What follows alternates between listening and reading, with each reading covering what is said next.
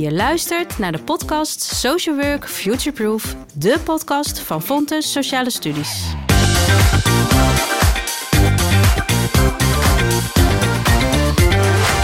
Welkom bij deze aflevering over de onder- en overschatting van het sociaal werk. Ik ben Maya Rochak, lector sociale veerkracht bij Fontes Hogeschool. En vandaag is mijn gast, uh, mijn collega-lector Marielle van Pelt. Marielle, welkom. Fijn dat ik uh, mag komen praten. Ja, Marielle, vandaag geef je een Society College, een lezing over uh, onder- en overschatting van het sociaal werk. En je hebt een prikkelende titel gekozen: Balanceren tussen onder- en overschatting. Wat bedoel je precies hiermee? Ja, wat ik daarmee bedoel is dat eigenlijk in de hele geschiedenis van het sociaal werk aan de ene kant sociaal werk te weinig gezien wordt op wat ze kan en welke waarde ze heeft voor de samenleving en voor mensen die uh, te maken hebben met uh, sociale problematiek. En aan de andere kant is er heel veel sprake van overschatting. En op het moment dat er dan vraagstukken zijn, dan denken ze dat sociaal werkers dat wel kunnen oplossen. En daar zitten ze voortdurend tussen te balanceren. En eigenlijk worden ze daardoor niet op de waarde geschat die het sociaal werk heeft. Hè? Dus er wordt te weinig gezien waar is het sociaal werk wel van en waar niet van. Wat kunnen ze wel en wat kunnen ze niet. En dat is problematisch, denk ik, omdat ze zeker van waarde zijn voor de samenleving en voor mensen. Maar eigenlijk ook ja, daardoor een beetje niet gezien worden op wat ze kunnen. Ja, en dat is wel uh, heel interessant, want uh, we weten dat sociaal werk volop aandacht krijgt. En ook in de coronacrisis is het uitgeroepen tot een cruciaal beroep. Ook academisch krijgt hij steeds meer aandacht. Er is nu een hoogleraar bij de Universiteit Utrecht. Uh, we hebben een stimuleringsprogramma van uh, ZonMW, et cetera, et cetera. Hoezo ondergeschat dan? Ja, nou, dat klopt. Hè? Dus je zou kunnen zeggen, dat is natuurlijk ook een van de dia's die ik dadelijk in mijn presentatie heb. Van sociaal werk zit in de lift. Hè? Het sociaal werk heeft de tijd mee, zou je kunnen zeggen. En dat klopt, hè? Je kunt dat aan een aantal dingen zien. Je ziet het inderdaad uit het benoemen van uh, sociaal werk als cruciaal beroep. Dat hebben we natuurlijk extra ervaren in de coronaperiode. Uh, toen werd voor mensen natuurlijk ook heel duidelijk wat de waarde van het sociale is. Hè? Dat je contact hebt met anderen, dat je erbij hoort. Dat je je niet goed voelt als je geen andere mensen ziet en uh, niet ergens naartoe kunt waar andere mensen zijn. En dat is natuurlijk, denk ik, heel breed besef geworden in uh, onze samenleving. We hebben inderdaad die eerste hoogleraar sociaal werk. We hadden natuurlijk al twee bijzondere hoogleraren. En nu komt Thomas uh, Kamper dus aan de Universiteit van Humanistiek in Utrecht. Uh, voor het eerst op een leerstoel sociaal werk. Er komen steeds meer onderzoek, steeds meer onderzoekers. Dus dat is allemaal heel goed nieuws. En toch zou je ook kunnen zeggen, wordt het sociaal werk nog steeds niet op haar waarde beoordeeld.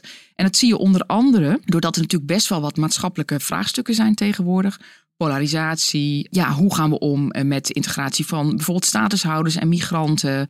We hebben natuurlijk de toeslagenaffaire gehad. Er zijn steeds meer mensen die uh, in een bestaansonzekere situatie leven. En daar zijn sociaal werkers van cruciaal belang. Maar ze worden nogal instrumenteel ingezet. Hè? En Wat bedoel je daarmee? Nou, je ziet dat vooral heel erg als het gaat om uh, preventie van zorg en zorgkosten. Hè? De, de, iedereen ziet natuurlijk nu, nu aan alle kanten, onder mm -hmm. andere door de dubbele vergrijzing.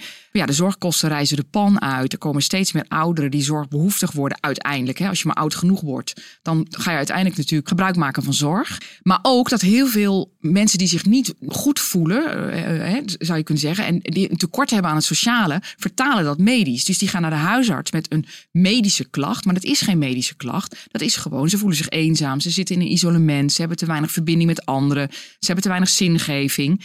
Dat kost natuurlijk allemaal zorggeld.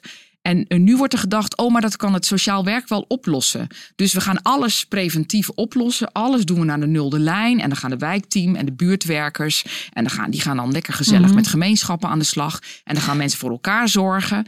En dan lossen we het op. Maar dat is een hele instrumentele opvatting van sociaal werk. Waarbij de verwachtingen ook nogal torenhoog uh, zijn.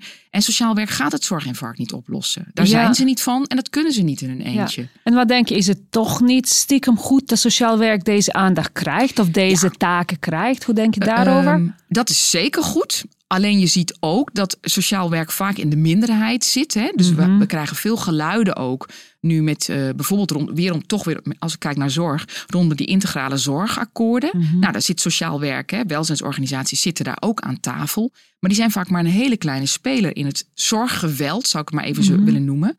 En die krijgen onvoldoende over het voetlicht van wat ze wel en wat ze niet kunnen. Ook omdat anderen toch nog steeds een beetje te weinig kennis hebben van het sociaal werk. Dus daardoor is het inderdaad heel goed dat er nu aandacht komt. Want Ja. dan kunnen we die kennis en kunde ook eh, naar Ja. buiten brengen. Maar dan spelen ook nog weer een aantal andere vraagstukken. Als het gaat over overschatting en onderschatting. Ja, En die probeer ik ook te belichten eh, in het eh, college. mooi. En je zegt, die anderen eh, kunnen de waarde niet zo goed inschatten. Nee. Maar wat doen sociaal werkers dan? Kunnen wij dat goed uitdrukken? Wat kunnen wij daarin doen? Nou, dat is denk ik zeker een goede vraag. Ik denk dat sociaal werk daar onvoldoende in slaagt. En dat Mhm. heeft een aantal oorzaken. Ten eerste is het eigenlijk letterlijk een nogal onzichtbaar beroep. Hè? En dat komt omdat het geen beschermd beroep is. Dus iedereen kan zich sociaal werker noemen. Ik kan morgen ook aan de slag gaan als sociaal werker. Dat betekent dat je misschien wel helemaal niet de kennis en kunde in huis hebt die bij sociaal werk hoort. We weten ook niet hoeveel sociaal werkers er zijn, Oh. omdat het geen beschermd beroep is en mensen zich niet verplicht hoeven te registreren. Dus er zijn heel verschillende cijfers over hoeveel sociaal werkers zijn er nou Kun je ons in eh, iets meer daarover zeggen? Want ik weet dat je dat ook in je lezing gaat behandelen. Nou ja, als je het heel smal Ja. Mhm. bekijkt, hè, er zijn ook verschillende manieren waarop dat gemeten wordt. Als je het heel smal bekijkt, dan zou je het ongeveer over 20.000 mensen hebben. Dat zijn dan de 20.000. mensen die vallen onder de CAO Sociaal Werk en die bijvoorbeeld werken in de maatschappelijke opvang. Hè, dus die met dak- en thuislozen werken of in de vrouwenopvang. Mhm. Als je het al wat meer oprekt, dan kom je rond de 60.000. Mhm. Maar er zijn ook metingen die komen wel bijna op de 200.000. Mhm. En dan wordt er bijvoorbeeld gevraagd naar alle mensen die een functie hebben in zorg en welzijn. Maar dan meet je waarschijnlijk weer te breed. Want dan kan het ook de receptioniste zijn in de welzijnsorganisatie. Ja, Inderdaad. dat is geen sociaal werker. Mhm. Dus we het is niet, het gewoon eh, niet. niet te zeggen. En je deed ook onderzoek naar ook benamingen. Ja, Functienamen in het sociaal werk. Ja. Dat was ook heel boeiend. Kun je ons iets Ja, daarover vertellen? dat kan ik zeker. Wat we ook zien en weten dus onder andere uit dat onderzoek. We hebben vanuit mijn andere werkgever Movisie, het Landelijk Kenniscentrum voor de aanpak van sociale vraagstukken. Met mijn collega's hebben we een vragenlijst onder sociaal werkers uitgezet. En toen hebben we gevraagd naar wat is je functie? Hè? Dus letterlijk, hoe heet jouw functie? En toen hebben ruim 500 sociaal werkers dat ingevuld. En daar kwamen ruim 280 verschillende functienamen uit. En dat was nog niet het interessantste. Het interessante was ook dat slechts 10 functienamen meerdere keren werden genoemd. Dus dat betekent dat Oh, er s- meer dan 270 unieke functienamen waren. Maar dat zijn ook vaak hele nietszeggende functienamen. Dus een functienaam die vaker genoemd was, maatschappelijk werker. Nou, daar kan iedereen zich wel wat bij voorstellen. Maar sociaal makelaar, Mhm. kwartiermaker, buurtverbinder, buurtcirkelcoach. Waren er nog eh, hele bijzondere namen? Ja, dat zijn dus, dus functienamen waarbij er weinig verbinding meer is tussen de functie en het beroep. Mhm. Waar buitenstaanders zich ook eigenlijk geen voorstelling van kunnen maken. Zowel andere professionals niet, bijvoorbeeld wijkverpleegkundigen of wijkagenten die denken: wat is een buurtcirkelcoach? Maar ook inwoners die denken: Ja. ja. bij wie ga ik nou eigenlijk terecht met mijn vragen? Wat is dat voor iemand?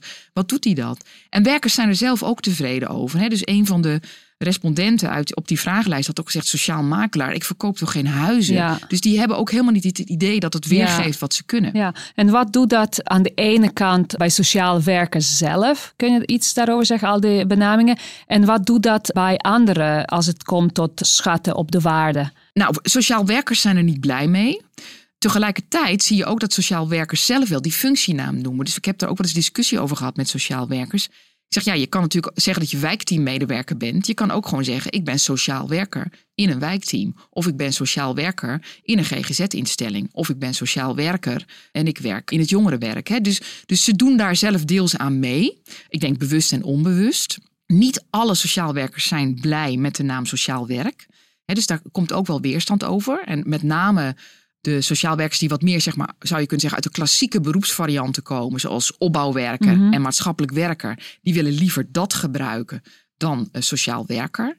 Nou, da- daar valt ook best iets voor te zeggen. Hè. De beroepsvereniging onderscheidt ook dat soort beroepsvarianten.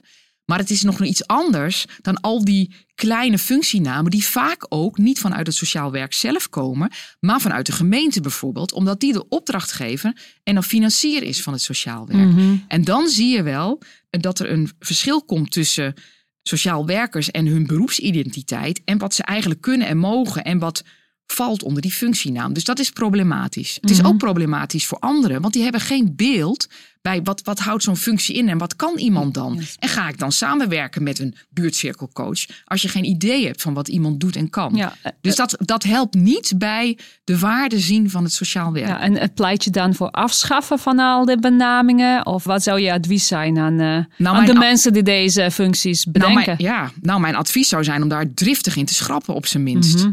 En dat heb je niet van vandaag op morgen geregeld. Maar ik zou ook wel een beroep willen doen op sociaal werkers. Noem je gewoon nou sociaal werker. Mhm. Nou ja, of maatschappelijk werken of opbouwwerker. Maar zeg gewoon dat je sociaal werker bent. En noem dan bijvoorbeeld dat je werkt voor ouderen. Of dat je werkt met mensen met dementie. Mhm. Als case, hè, dat je daar, daar het case management doet. Maar zeg in ieder geval dat je sociaal werker bent. En als we dat allemaal doen, dan Mhm. wordt, wordt je hè, beroepsgroep ook herkenbaarder. Ja, en je hebt eh, onderzoek gedaan eh, naar eh, masters in het sociaal werk. En hiervoor heb je ook naar het buitenland gekeken. Mhm. Kun je iets daarover zeggen? Hoe is dat in andere landen misschien?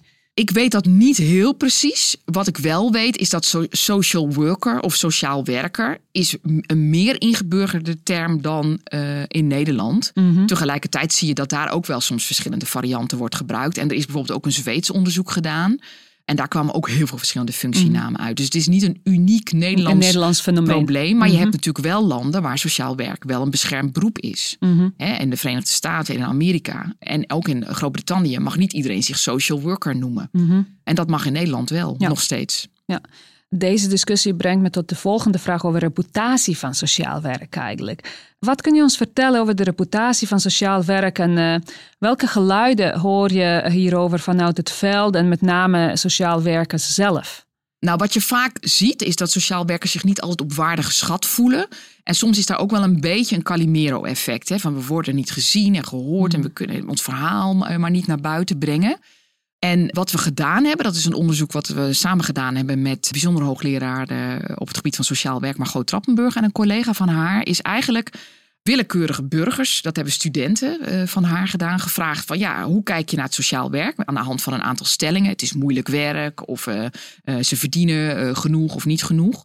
Maar sociaal werkers zelf hebben ook in moeten vullen wat zij dachten dat burgers zouden zeggen over hun. Ah, En heel interessant was dat sociaal werkers zelf inschatten dat burgers wat negatiever over hun zouden zijn dan dat uiteindelijk het geval was. Dat vraagt wel enige nuancering ook. Het waren maar een aantal stellingen. Tegelijkertijd waren burgers ook niet heel erg positief. Hè? Dus op een 1 tot 4 punt schaal bleven ze zo'n beetje tussen de ja, rond de drie hangen. Dus het was ook niet zo dat burgers nou heel erg positief Ja. waren over sociaal werkers. ja, Maar in ieder geval positiever dan dat sociaal werkers dachten dat ze over hun zouden Ja. zijn. ja. En we hebben dat dan eh, drie jaar achter elkaar herhaald. Dus drie jaar achter elkaar hebben burgers eh, zijn bevraagd door studenten. Nou ja, nu gaan we daar nog een keer een artikel over Oh, schrijven. interessant. Ook in vergelijking met andere landen. Want in Australië en Nieuw-Zeeland is op basis van dezelfde stellingen ook dat onderzoek Oh, uitgevoerd. interessant. Ja, dat is Ja. mooi. En nou, dat is dan onderzoek. En recentelijk hadden we op televisie een heel populair documentaire, 100 dagen in de vergeten wijk. Waarin eh, we ook eh, nou ja, zagen hoe sociaal werkers ja, bezig zijn in de wijk. Wat denk je dat dat doet met de reputatie van sociaal werk? Nou, ik was in ieder geval heel erg blij met het programma, omdat het een van de eerste keer is dat sociaal werkers echt in beeld komen. En tot nu toe was dat niet zo. En dat helpt natuurlijk ook niet voor je herkenbaarheid, voor je positie, voor dat mensen zien wat je kunt. Tot nu toe hadden we eigenlijk alleen maar Flodder waar een sociaal werker in zat. En die kon het natuurlijk helemaal niet. Dus dat is natuurlijk niet echt helpend voor je reputatie. Wat ik er heel mooi aan vond, was eigenlijk twee kanten. Aan de ene kant, omdat het heel indringend liet zien hoe heftig en hoe zwaar bepaalde sociale problematiek is. Inderdaad. Hoe moeilijk inwoners het in Nederland kunnen hebben. En ik denk dat dat besef lang niet bij alle mensen zo groot is. Als je zelf opgegroeid bent in een bevoorrechte positie en je kent niet mensen, in dit geval in Laak, hè, dus echt een van de meest nou ja, problematische wijken van Nederland, ja, dan weet je niet hoe erg het kan zijn. En dat liet het heel goed zien. Dus ho- hoeveel problemen mensen kunnen hebben, hoe ze daarin vast komen te zitten, hoe lastig het is om eh, daar weer uit te komen, hoe berustend mensen soms eigenlijk ook bijna zijn. Hè? De schimmel staat tot eh, aan, de, aan Ja. de muren en het is al weken, maanden niet opgelost. En ja, ja, we hebben weer gebeld. Nou ja, weet je. Ze geloven er ook niet meer zo in dat er hulp komt. Dus dat vond ik heel goed, dat dat nou eens in beeld kwam, hoe zwaar Nederlanders het kunnen hebben. Wat ik ook heel goed vond, is dat het ook liet zien dat sociaal werk echt een vak is waar je wat voor moet kunnen. En dan komt een ander aspect van overschatting en onderschatting. In sociaal werkorganisaties wordt soms ook te makkelijk gedacht maar ook de anderen, dat iedereen wel sociaal werk kan doen. Dus als je maar goede contactuele vaardigheden hebt en je bent een beetje empathisch en je kan wel een gesprek met mensen aangaan, nou, hè, dan kun je ook wel sociaal werk doen. Ja, en de rest leer je dan wel. is het niet. Ja, zonder opleiding, de les leer je dan wel een beetje in de praktijk. Hè?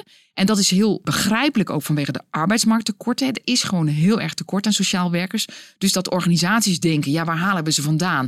Nou ja, hè, Laten we kijken of mensen daar geen gevoel voor hebben of, of een beetje sociaal vaardig zijn. En hup, dan kunnen we ze wel aannemen. Maar wat die serie heel goed liet zien, is dat ook al ben je aardig en heb je best een vlotte babbel, dat dat niet maakt dat je heel goed aan kunt sluiten bij mensen. En goede vragen kunt stellen en goed kunt luisteren. En dat als je dan met mensen zit die echt op tien levensdomeinen problemen hebben. Dat je dus echt wel wat kennis moet hebben van de sociale kaart, van regelingen, van wetgeving, van problemen. Dus dat kun je niet helemaal zomaar als je gemakkelijk een praatje maakt. Het vraagt wel. Uh, en dat wat, kwam uh, echt ja. wel heel goed in beeld. Dat niet iedereen het Mooi. kan. En dat het echt een vak is wat je moet leren. En dat zij ook een van de. Hè, want het waren natuurlijk twee documentairemakers die stage gingen lopen. En een van de twee, Nicolaas, ik weet zijn achternaam niet meer, die zei ook van dit is echt een heel moeilijk vak wat je moet leren. Ja. Dat kun je, Ja. kan niet iedereen. En Ja. dat liet het wel heel goed zien. Maar wie kijkt naar die documentaire? Dat is dan wel weer een ander probleem. Dus ik zou het nou eens heel mooi vinden als een sociaal werker of een reportage of zo nou eens op Pownet zou komen bij wijze van Ja. spreken of in het AD Ja. of de Telegraaf. Ja, ja, ja, daar kunnen we nog iets aan doen, denk Ja, ik. daar, daar valt nog wel een wereld te winnen, denk ik. Ja, ik heb nog een vraag over grote maatschappelijke problemen. hè. Wij eh, we hebben te maken met eh, polarisatie, nou ja, uitsluiting. eh, je, je zei zelf ook integratie van de statushouders, et cetera. En over sociaal werk wordt vaak gesproken als de eh, oplosser van deze grote eh, problemen. En hoe kijk je daaraan? Is dit realistisch? Ik denk dat ik de antwoord een beetje weet, maar ik, ik wil graag jouw uitleg horen. Maar wat vraagt ook deze tijd en deze maatschappelijke vraagstukken, wat vraagt dat van de professionalisering van sociaal werkers? Dat sociaal werkers een rol hebben en zouden moeten spelen bij dit soort vraagstukken, dat staat buiten kijf. Vanzelfsprekend, is Vanzelfsprekend eigenlijk. Want het zijn sociale vraagstukken en sociaal werkers zijn van het sociale. Hoe we samenleven met elkaar, welke tekorten daarin zijn, of mensen daar wel of niet aan kunnen deelnemen en een stem in hebben. Dus daar zijn sociaal werkers van. Hè? Dat is de essentie van hun beroep. En dat staat natuurlijk ook Ja. in hun hè, de omschrijving van wat sociaal werk is hè, in de internationale definitie. Alleen sociaal werkers kunnen dat niet alleen oplossen. Dus ze moeten daarin altijd samenwerken met anderen. Dus dan is de vraag tot hoe ver reikt het wat sociaal werk wel en niet kan. En dan wordt het interessant omdat er ook nog te weinig kennis is. Dus er is best wel wat kennis over het vraagstuk polarisatie. Dat is onlangs ook in kaart gebracht door Movisie. Ter voorbereiding op het stimuleringsprogramma van ZonMW, wat er nu komt, hè, om kennisontwikkeling en de kennisbenutting van Mhm. sociaal werk eh, te bevorderen. En dan blijkt uit die kennissynthese over polarisatie, wat dat is en hoe je daarmee om kunt gaan en hoe je daaraan kunt werken, dat er eigenlijk nog niet zoveel kennis is over wat dan de rol en het handelen van sociaal werkers zou moeten zijn. Hmm. Dus dat maakt het lastig ook om te zeggen van dit kunnen we wel en dit kunnen we niet meer. Ja, ja. Dus daar valt echt heel veel te doen. En daarom is die academisering ook heel erg van belang. En die academisering gaat natuurlijk over dat er meer onderzoek, meer onderzoekers, meer kennis, dat die kennisbasis van het sociaal werk versterkt moet worden. En ik ben heel blij dat dat nu langzamerhand de laatste twintig jaar steeds meer een trend is. Niet alleen in Nederland, maar ook in andere Europese landen. En dat zie je dan bijvoorbeeld. Hè, er is jaarlijks een Europees congres voor onderzoek in het sociaal werk. Nou, geloof dat de eerste editie 2009 was. In 2010, nou, toen waren er iets van 250, 300 onderzoekers. Nu zijn dat er al 800, 900. Ja. Dus dat neemt echt wel een vlucht. ja, en hoe zie je dat in Nederland? De academisering van sociaal werk. Kun je ons wat voorbeelden geven? Ja, in Nederland zien we die trend ook. Dat, dat kwam natuurlijk al met de opkomst van lectoraten en lectoren. Vanaf 2002, toen die eh, aan hogescholen werden geïnstalleerd. Mhm. Nou, er zijn er steeds meer gekomen op het gebied van sociaal werk. We hebben twee bijzondere hoogleraren en één eh, voor het eerst echt ook een reguliere leerstoel. Hè? Nou, dat is ook al veel meer dan het was. Er komt nu eindelijk voor het eerst van ZonMW een stimuleringsprogramma voor het versterken van de kennisbasis van het sociaal werk. Nou, dat is er ook tot nu toe niet geweest. In 2014 is er al een oproep voor gedaan dat er geld moest komen. Dat kwam er steeds niet. En nu uiteindelijk wel. Dus het heeft even geduurd, maar het is er nu. Uh, je ziet uh, masteropleidingen op het gebied van sociaal werk. Die zijn er nu. Nu de reguliere leerstoel er is, zal er ook wel een masteropleiding sociaal werk aan een universiteit komen. Dus je ziet wel dat het een vlucht neemt. Maar wat interessanter natuurlijk is, is dat het niet alleen gaat op dat er meer kennis is, maar die kennis moet ook benut worden in de praktijk. En daar is ook nog werk aan de winkel. Ja. Dus je zou ook moeten zoeken naar een soort beroeps- en praktijkgerichte manier van academisering. En ja, daar ging mijn proefschrift over. Hoe dan? Ja, daar ging mijn proefschrift over. Eh, waar ik eh, eind vorig jaar op gepromoveerd ben. Wij hebben daar gekeken of praktijkontwikkeling, en dan op een sociale manier, sociale praktijkontwikkeling, dus in het sociaal werk en op een sociale manier, dat, komt uit, dat is een model wat eigenlijk komt uit de verpleegkunde, of dat ook relevant zou kunnen zijn voor sociaal werk. En of masterstudenten of masteropgeleide sociaal werkers dat ook beter kunnen dan bacheloropgeleide sociaal werkers. En dat aan praktijkontwikkeling kunnen werken, dat vraagt dat je heel goed kunt verbinden op verschillende manieren. Relationeel, maar ook normatief. Hè? Dat je meervoudige perspectieven kunt hanteren. Dat je kunt kijken naar gemene delen daarin. Dat je kunt kijken wat is het gemeenschappelijk belang en hoe kunnen we daaraan werken. Maar het vraagt ook heel erg rekening houden met de context. Wat speelt hier allemaal in de context? Wat voor ontwikkelingen zijn er? Welke kansen liggen er? Welke machten en krachten werken er? Nou, dat is bijvoorbeeld een hele belangrijke component. Een andere belangrijke component is dat je kunt samenwerken met verschillende andere professionals, maar ook dus met verschillende andere expertises. En een heel belangrijk punt is dat je dus met kennis om kunt gaan. En dan niet alleen wetenschappelijke kennis, maar ook je professionele kennis mhm. opgebouwd door ervaring, maar ook ervaringskennis. He, dus, mhm. dus een brede opvatting van evidence-based practice. ja, ja. En het is heel erg belangrijk dat de professionals komen in de uitvoeringspraktijk, heel dicht bij die uitvoeringspraktijk, die dat kunnen. Ja, en zijn dat dan de masteropgeleide sociaal werkers? Of hoe zie je dat ook in het kader van professionalisering van nou ja, bredere groep sociaal werkers? Ja, ik zou zeggen wel. Ook omdat sociaal werk best een lastig vak is om in je vingers te krijgen. Dus ik zou zeggen, laat de MBO-opleidingen sociaal werk en de bacheloropleidingen sociaal werk, laat die zich nou richten op het vak goed in de vingers krijgen, dat je methodisch kunt werken, dat je bepaalde methoden en technieken uh, in, de, in je rugzak en in je vingers hebt, dat je gesprekken kunt voeren, dat je weet hebt van sociale problematiek. En je moet eerst de praktijk in je vingers hebben, praktiseren, hè, to mhm. practice. Ja.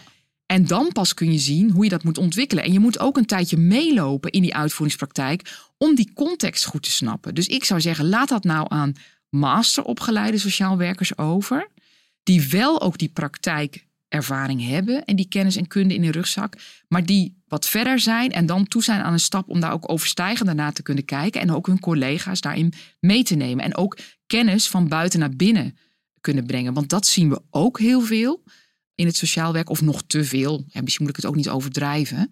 Maar sociaal werkers overschatten ook hun eigen kennis hè, en hun eigen kunde. Ze denken bijvoorbeeld dat ze mhm. heel goed relationeel kunnen werken. Maar als je dus vragenlijsten afneemt over de alliantie, dus de werkrelatie tussen werkers en cliënten, inwoners, dan zijn sociaal werkers daar vaak veel positiever over dan dat de inwoners daarover zijn. Dus ze overschatten zich. Dus weer overschatting en onderschatting. Ze overschatten zich een beetje. Ik heb met Movisie ook veel onderzoek gedaan naar hoe maken sociaal werkers nou afwegingen over hoe ze gaan handelen. Dan is de factor kennis daar een belangrijke component in. Maar als je vraagt naar kennis en manieren van omgaan met kennis, dan noemen ze vaak van, uh, ja, ik ga mijn collega raadplegen. Ja, ja, ja. Maar ja, wie zegt dat je collega ja, up-to-date is? Maar ze noemen heel weinig methoden, technieken, onderzoeken. Daar zit nog heel veel ruimte om dat te verbreden. Ja, dat zeg je mooi. Veel ruimte. Ja. Werk aan de winkel. Ja. Marielle, we hadden het over overschatting, onderschatting, functiebenamingen, reputatie, academisering. Allemaal belangrijke thema's voor sociaal werk. Nou, ik wil uh, eigenlijk afsluiten met een droomscenario vraag. Stel dat wij uh, dit gesprek over tien jaar weer doen.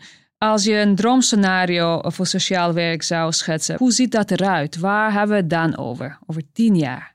Nou, dat is natuurlijk een hele uitdagende vraag. Ik denk en zou graag willen dat het heel erg helpt als we over tien jaar sociaal werk een beschermd beroep is. Dus dat je een opleiding sociaal werk gevolgd moet hebben om je sociaal werker te kunnen mogen noemen dat iedereen zich verplicht moet registreren. En daardoor ook vanzelfsprekend aan zijn vak bijhouden doet. Hè? Want dan, als mhm. je registratie wil houden, dan moet je bij een nascholing op een hele brede manier. Dus ik ben niet voor, je gaat naar een cursusje en dan krijg je punten. Maar ook meedoen aan onderzoek. Of uh, meelopen met collega's en bijvoorbeeld supervisie. Dat zijn allemaal manieren waarop je je vak kunt bijhouden. Maar de registraties, dat hebben we nu al. Ja, maar behalve de jeugdzorgprofessionals, de opbouwwerkers bijvoorbeeld, en de maatschappelijke werkers in wijkteams, die zijn niet verplicht om zich te registreren. Mhm. we hebben registerplein, maar lang niet alle sociaal werkers zijn geregistreerd. En ook dat helpt niet om te weten hoeveel sociaal werkers er zijn. Ik gun het ook heel erg dat die kennisbasis vergroot is. Dus dat er meer kennis is over het handelen van sociaal werkers en wat daarin wel en niet werkt, in welke contexten en voor wie. En ik zou zeggen, vooral meer master opgeleide sociaal werkers. Dus dat die trits van MBO, HBO, master, doctoraten, dat die vergroot is. Ja, dan zijn we denk ik een heel stap verder. Ja, ja, dan zijn we een heel stap verder. Mooi. Wil je zelf nog iets toevoegen? Heb ik iets vergeten te vragen? Nee hoor. Ik nodig iedereen eh, van harte uit om, uh, als je hier wat van vindt of andere ideeën hebt, om mij te benaderen. Ik uh, ga graag het gesprek aan. Bedankt Marielle voor dit gesprek en alle inzichten die je met ons hebt gedeeld. Graag gedaan.